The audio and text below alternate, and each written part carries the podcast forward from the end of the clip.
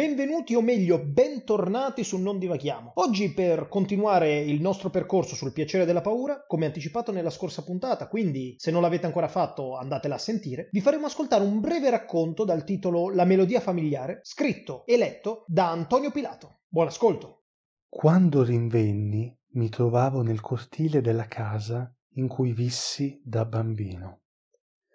Stralunato, confuso, estraneo, non sapevo per quale motivo mi trovassi sull'erba che avevo calpestato almeno un miliardo di volte in giovinezza. Uscii dallo steccato e mi incamminai lungo la strada, alla ricerca di risposte su ciò che mi fosse accaduto. Mi sentivo stranamente pavido, ma data la curiosità e in un certo senso la preoccupazione, trovai il coraggio di chiedere o meglio di provare a chiedere se mi trovassi effettivamente nella mia città natale. Tentai prima con una coppia di fidanzati, poi con un anziano signore e infine con una comitiva di studenti. Rimasi esterrefatto dalla loro totale indifferenza nei miei confronti venendo costantemente evitato da tutti. Eppure ricordo che già dall'adolescenza venivo considerato un tipo attraente, uno che ci sa fare. Non mi arrabbiai, ma smisi a mia volta di considerare quelle persone che a quanto pare si credevano chissà chi e continuai per la mia strada preso da mille quesiti, mi accorsi tutto a un tratto di essere giunto in una città più grande della mia, popolata da ingenti masse di altri individui. Capitolato in una piazza, forse la più famosa in quella città, provai per la prima volta da quando mi destai nel vecchio cortile di casa una sensazione calorosa ero ammaliato da una soave voce femminile, intenta a cantare una canzone. Il timbro e l'altezza di quella soprana agivano come una calamita acustica sul mio udito e istintivamente seguì la melodia per scoprire da chi provenisse e chissà, magari anche per lasciarle qualche monetina in segno di riconoscimento aguzzando l'udito ne capii la direzione e mi diressi verso uno dei vicoli comunicanti con la piazza centrale.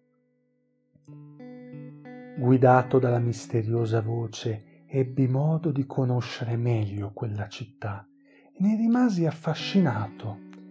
Da eleganti palazzi loggiati e da chiese pseudo-rinascimentali si passava in poco tempo ad aree naturali incontaminate e a poligonali edifici adibiti all'agricoltura e all'allevamento. Immerso in quelle bellezze culturali, mi ritrovai davanti a una porta di ebano, l'entrata di una casa come le altre. Udendola meglio in quel momento, ebbi il sospetto di conoscere la voce di quella canzone. La porta era aperta e un po' intimorito ne varcai la soglia. Una volta dentro l'edificio percorsi un corridoio che conduceva a un'altra porta socchiusa e in vetro satinato. Di là da essa riuscì a scorgere soltanto delle luci soffuse e questa volta, forse per un atavico senso di buona educazione, bussai. In coro un gruppo di persone mi rispose Avanti! ed entrai. Nella stanza una mezza dozzina di individui, tutti seduti a un tavolo illuminato da alcune candele, mi guardò con occhi sgranati, intrisi di lacrime e con bocche spalancate e tremanti quelle persone le conoscevo tutte. Scorsi sul tavolo anche un libro con un titolo lunghissimo e la sola parola che lessi, oltre all'identità dell'autore, fu cabalistiche. Si trattava del tomo che descriveva le teorie occulte studiate dal terribile filosofo Pico della Mirandola. La voce che mi aveva guidato fino a quello strano incontro era quella di una delle donne presenti nella stanza. Era quella della medium.